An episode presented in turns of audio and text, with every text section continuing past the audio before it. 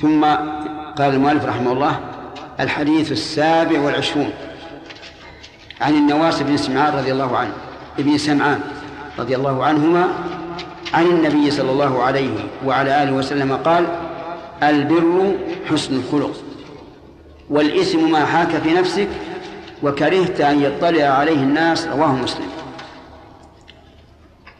قول البر البر الذي ذكره الله تعالى في القرآن. فقال تعاونوا على البر والتقوى. حسن الخلق. حسن الخلق مع الله وحسن الخلق مع عباد الله. أما حسن الخلق مع الله فأن تتلقى أحكامه الشرعية بالرضا والتسليم وأن لا يكون في نفسك حرج منه منها. ولا تضيق بها ذرعا. أمرك بالصيام أهلا وسهلا بالصلاة بالزكاة وغيرها تقابل هذا بصدر منشرح. أيضا حسن الخلق مع الله في أحكامه القدرية. الإنسان ليس دائما مسرورا يأتيه ما يحزنه في ماله في أهله في نفسه في مجتمعه. والذي قدر ذلك هو الله عز وجل. فتكون حسن الخلق مع الله. وتقوم ما وتقوم بما أمرت به وتنزجر عما نهيت عنه أما حسن الخلق مع الناس فقد سبق أنه بذل الندى كف الأذى الصبر على الأذى طلاقة الوجه. هذا حسن الخلق مع الناس. هذا هو البر. والمراد به البر المطلق. وهناك بر خاص كبر الوالدين مثلا. هذا بر خاص. وهو الإحسان إليهما بالمال والبدن والجاه وسائر الإحسان. طيب. هل يدخل بر الوالدين بقول حسن الخلق؟ فالجواب نعم يدخل. لأن بر الوالدين لا شك أنه خلق حسن محمود كل كل أحد يحمد فاعله عليه. الإثم الذي هو ضد البر لأن الله قال تعاونوا على البر والتقوى ولا تعاونوا على الإثم والعدوان. فما هو الإثم؟ الإثم ما حاك في نفسك. حاك أي تردد وصرت منه في قلق. وكرهت أن يطلع عليه الناس. لأنه محل ذم ذم وعيب. فتجدك مترددا فيه وتكره أن يطلع الناس عليه. وهذه الجملة إنما هي لمن كان قلبه صافيا لمن كان قلبه سليما. فهذا هو الذي يحوق في نفسه ما كان إثما ويكره أن يطلع عليه الناس. أما المتمردون الخارجون عن طاعة الله الذين قست قلوبهم فهؤلاء لا يبالون. بل ربما يتبجحون بفعل المنكر والإثم. فالكلام هنا ليس كلام ليس عاما لكل أحد بل هو خاص لمن؟ لمن كان قلبه سليما طاهرا نقيا. فإنه إذا هم بإثم وإن لم يعلم أنه إثم من قبل الشرع تجده إيش؟ مترددا. يكره أن يطلع الناس عليه. وهذا ضابط وليس بقاعدة. يعني ضابط علامة على على المؤمن أو علامة على الإثم في قلب المؤمن. طيب. في هذا الحديث فوائد منها أن النبي صلى الله عليه وعلى آله وسلم أعطي جوامع الكلم يتكلم بالكلام اليسير وهو يحمل معاني كثيرة. لقول البر حسن الخلق. كلمة جامعة مانعة ومنها الحث على حسن الخلق. وأنك متى أحسنت خلقك فإنك في بر. فإن قال قائل وهل ينافي الغضب لله عز وجل؟ هل ينافي البر؟ يعني لو غضبت على إنسان وشددت عليه ولم تحسن الخلق معه فإن ذلك لا ينافي حسن الخلق. بل هذا من حسن الخلق لأن المقصود به التربية والتوجيه فهو من حسن الخلق. ولهذا كان كان النبي صلى الله عليه وعلى آله وسلم لا ينتقم لنفسه لكن إذا انتهكت محارم الله عز وجل كان أشد الناس فيها. طيب. من فوائد هذا الحديث أن المؤمن الذي قلبه صافي سليم يحوك في نفسه الإثم وإن لم يعلم أنه إثم بل يتردد فيه. لقوله والإثم ما حاك في نفسك وهو يخاطب النواس بن سمعان وأمثاله طيب. فما موقف الإنسان إذا حاك في نفسه شيء؟ هل هو إثم أو غير إثم؟ موقفه أن يدعه. أن يدع هذا حتى يتبين. لقول النبي صلى الله عليه وعلى آله وسلم دع ما يريبك. إيش؟ إلى ما لا يريبك ولا تتجاسر فتقع في الشبهات. ومن وقع في الشبهات فقد وقع في الحرام كما ثبت ذلك عن النبي صلى الله عليه وعلى آله وسلم. ومن فوائد هذا الحديث أن الرجل المؤمن يكره أن يطلع الناس على آثامه. لقوله وكرهت أن يطلع عليه الناس. أما الرجل الفاجر المتمرد فلا يكره أن يطلع الناس على آثامه. بل من الناس من يفتخر ويفاخر بالمعصية. كما يوجد من الفسقة. يذهبون إلى بلاد كلها فجور وخمور ثم يأتي مفتخرا. فيتحدث أنه فجر كم امرأة؟ أنه شرب كم كاسا من الخمر؟ فتكون السيئة عنده إيش؟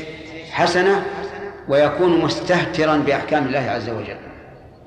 ومثل هذا يستتاب فإن تاب وإلا قتل. لأن هذا من أعظم السخرية في دين الله. تأتي تتبجح بما وصفه الله بأنه فاحشة كالزنا تأتي تتبجح بشرب ما من لعن النبي صلى الله عليه وسلم شاربه. أين الدين؟ أين الإيمان؟ وإذا عمل مثل هذا لما يستحق ارتدع كثير من الناس عن مثل هذه هذه الأمور. نعم. أسئلة؟ يلا عبد الله.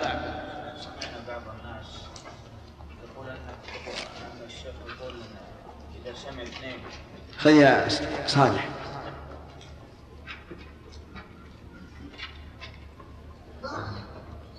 خلها عندك ولا ترفعها. اتركها نعم سمعنا بعض الناس يقول ان اذا سمع الطالب اثناء اختبار باب الغش نعم. يجوز للطالب انه ياخذ الاجابه منهم ويجب عليه اي نعم. لكن لا لا أقول يتصنت لا لا يتصنت لا لا. أنا أقول لك الآن. ما قلنا يتصنت لكن لو سمع. بدون تصنت هو تصنت ولا تنصت؟ هل أنا أقول أصنت فلان لفلان أو أنصت فلان لفلان؟ إذن تنصت. وهذا من من اللحن الشائع. تصنت والصواب تنصت. طيب. ما أقول هذا؟ لكن سمع. ها؟ إي نعم. لأنه مؤشر فهو يستفيد ويفيد. نعم. إيش؟ أي نعم. لأن هذا المفاخر يعتقد حل ما أجمع الناس على تحريمه نعم. أرفع يدك. نعم.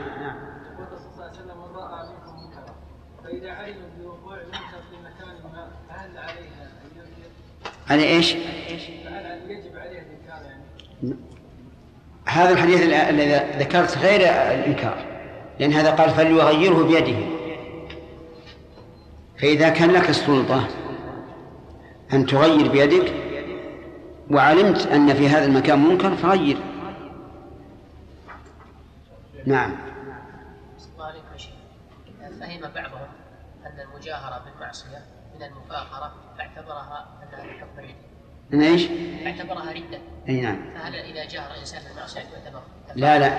المجاهرة بالمعصية غير المفاخرة لأن المفاخر فرح بها. معتبرها غنيمة.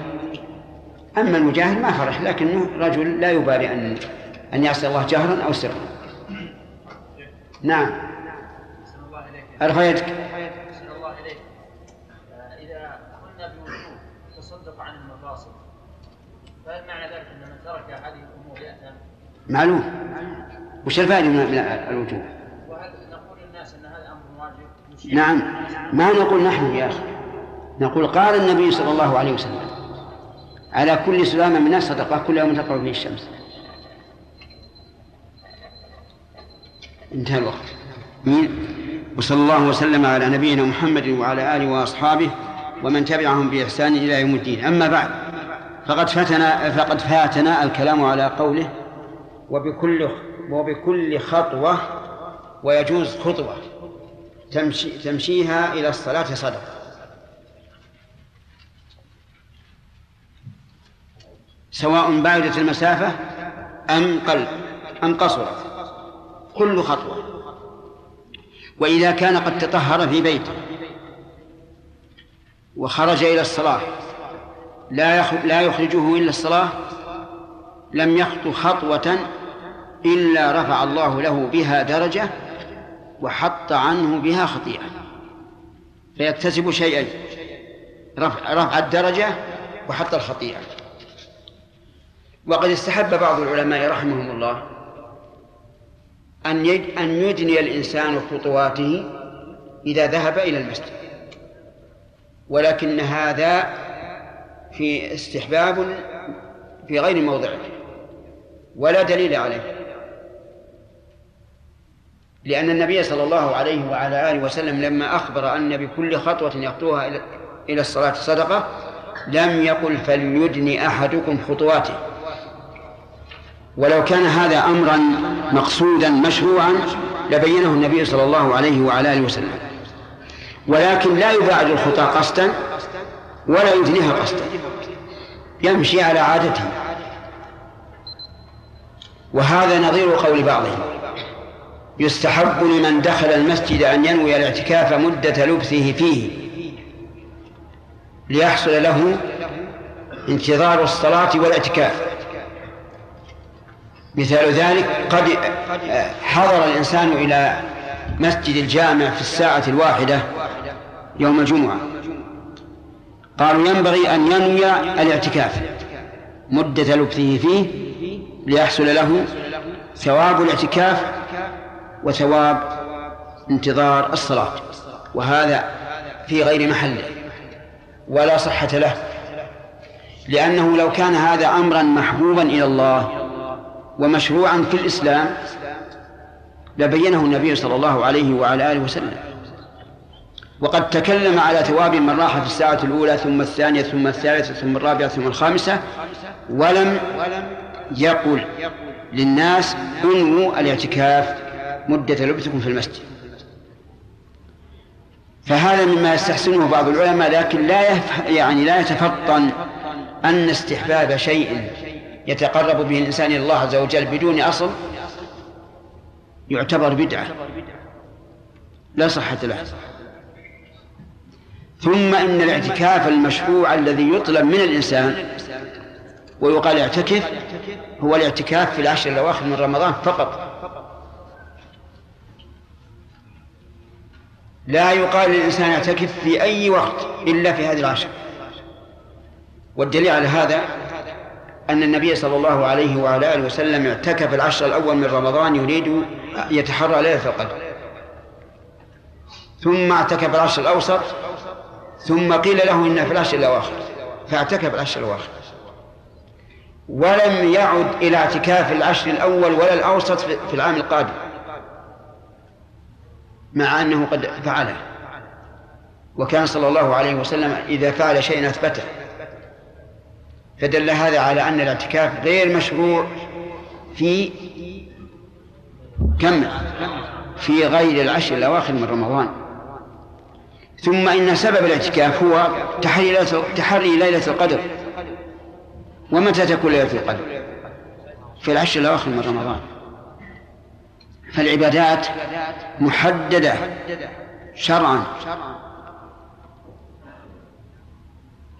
ولا أدري هل الإخوان أدركوا أن العبادة لا تكون موافقة موافقة لا تكون عبادة إلا إذا وافقت الشريعة في ستة أمور أنسيتموها أم حفظتموها؟ هي محفوظة والحمد لله وموجودة في الأشهر آه نعود إلى الدرس آه ما هو البر؟ البر العام والخاص أحمد البر العام حسن الخلق مع من؟ مع الله ومع عباد الله. البر الخاص عبد الله. كبر الوالدين هذا خاص. وهو داخل في الواقع في حسن الخلق لكنه نص عليه لأهميته. يقال البر والتقوى هل هما بمعنى واحد؟ غانم أجب. يقال البر والتقوى في القرآن. تعاونوا على البر والتقوى. ذكر جميعا صار لكل منهما معنى. إذا ذكر جميعا صار لكل منهما معنى. وإذا أفرد أحدهما دخل في وإذا أفرد أحدهما دخل في الآخر. طيب إذا ذكر جميعا فما المراد بالبر؟ المراد بالبر فعل الخير وبالتقوى اجتناب الشر. هذا إذا ذكر جميعا. طيب قولها الإثم ما حاك في نفسك وكرهت أن أن يطلع عليه الناس. هل هذا عام لكل أحد؟ سامع لا. هذا خاص بمن كان قلبه سليما. صافيا. محبا للخير. وأما القلب الزائغ فإنه لا يهتم بهذا الأمر. بل لا يحوك في صدره إلا البر. يتردد في فعله يقول أفعل أو لا أفعل. أخشى أن زملائي يقولون هذا صار مطوع وما أشبه ذلك. لكن صاحب القلب الصافي هو الذي إذا هم أو حدثته نفسه بفعل الإثم حاك في صدره. لم يطمئن إليه. ولم يرتاح له. ثم قال المؤلف نعم. وعن وابصر بن معبد رضي الله عنه قال أتيت النبي صلى الله عليه وعلى آله وسلم فقال جئت تسأل عن البر؟ قلت نعم. قال جئت تسأل عن البر. هذه جملة خبرية في ظاهرها ولكنها استفهامية في معناها. فمعنى جئت تسأل عن البر يعني أجئت تسأل.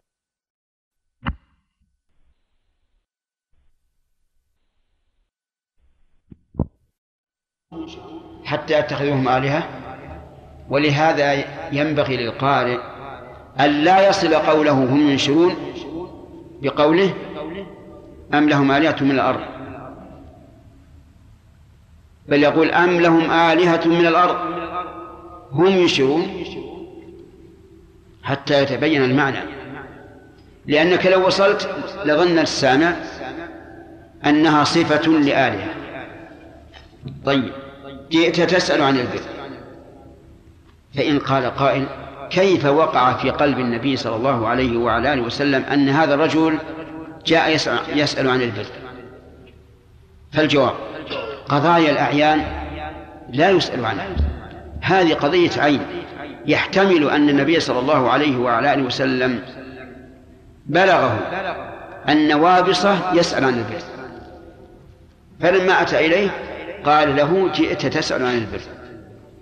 ويحتمل أن هذا من فراسة النبي صلى الله عليه وعلى آله وسلم. فالمهم أن قضايا الأعيان يصعب جدا أن يدرك الإنسان أسبابها.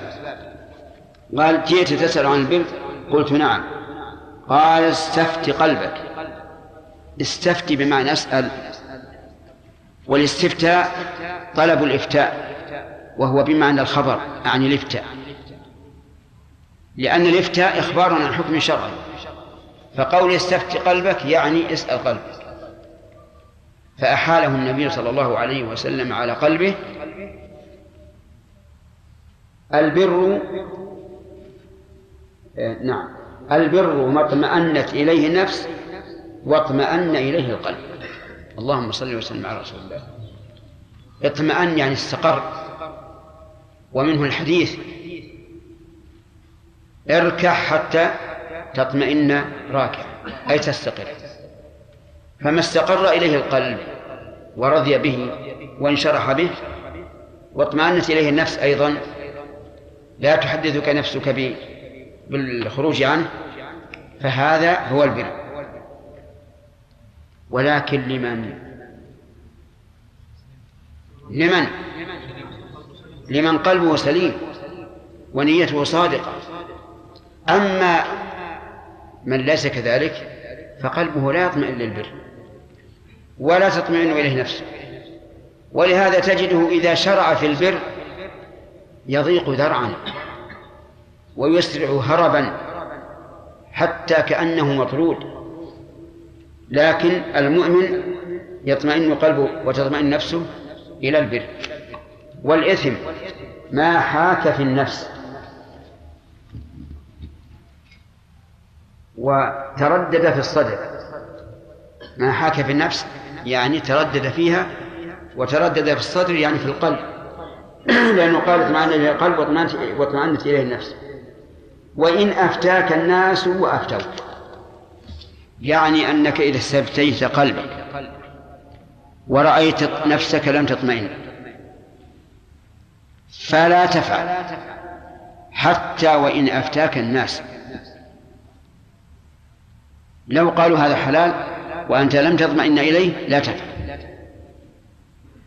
حتى ترتاح. وقوله وإن أفتاك وأفتوك هذا من باب التوكيد.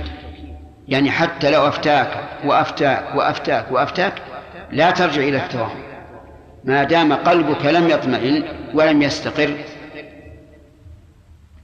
فلا تلتفت للفتوى. قال حديث حسن.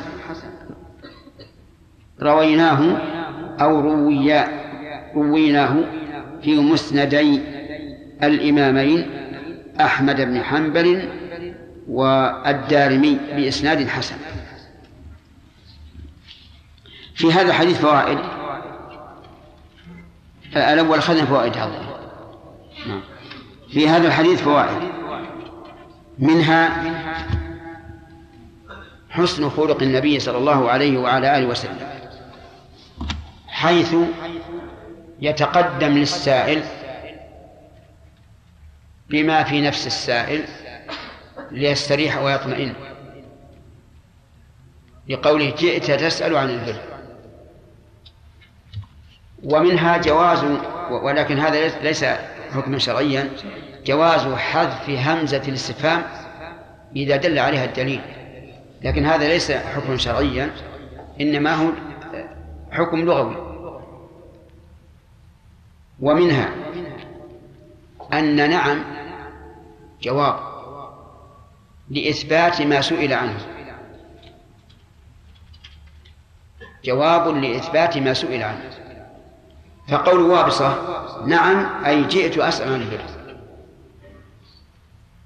ولهذا لو أجاب الإنسان بها من سأله عن شيء فمعناه إثبات فمعناها إثبات ذلك الشيء. لو قيل لشخص أوقفت بيتك على الفقراء قال نعم. ماذا يكون؟ تكون وقفا على الفقراء. لو قيل للرجل أطلقت امرأتك؟ قال نعم. يعني يعني طلقتها فتطلق. لو قيل للرجل أبعت دارك على فلان؟ قال نعم. يتم البيع إذا وافق الذي أقر له وهلم جرا. ومن فوائد هذا الحديث جواز الرجوع إلى القلب والنفس لكن بشرط أن يكون هذا الذي رجع إلى قلبه ونفسه ممن استقام دينه. فإن الله عز وجل يؤيد من علم الله منه صدق النية. ومنها أن الصوفية وأشباههم استدلوا بهذا الحديث على أن الذوق دليل شرعي يرجع إليه. لأنه قال استفت قلبك فما وافق عليه القلب فهو بر. فيقال هذا لا يمكن. لأن الله تعالى أنكر على من شرعوا دينا لم يأذن به الله. ولا يمكن أن يكون ما أنكره الله حقا أبدا. ثم إن الخطاب الآن لرجل صحابي حريص على تطبيق الشريعة. فمثل هذا يؤيده الله عز وجل ويهدي قلبه حتى لا يطمئن إلا إلى أمر محبوب إلى الله عز وجل. ويقال في الإثم ما في النفس وتردد في الصدر ما قيل في الحديث الأول. ومن فوائد هذا الحديث أن لا يغتر الإنسان بإفتاء الناس لا سيما إذا وجد في نفسه حسكة. فإن كثير من الناس يستفتي عالما أو طالب علم فيفتيه ثم يتردد يشك فهل لهذا الذي تردد وشك أن يسأل عالما آخر؟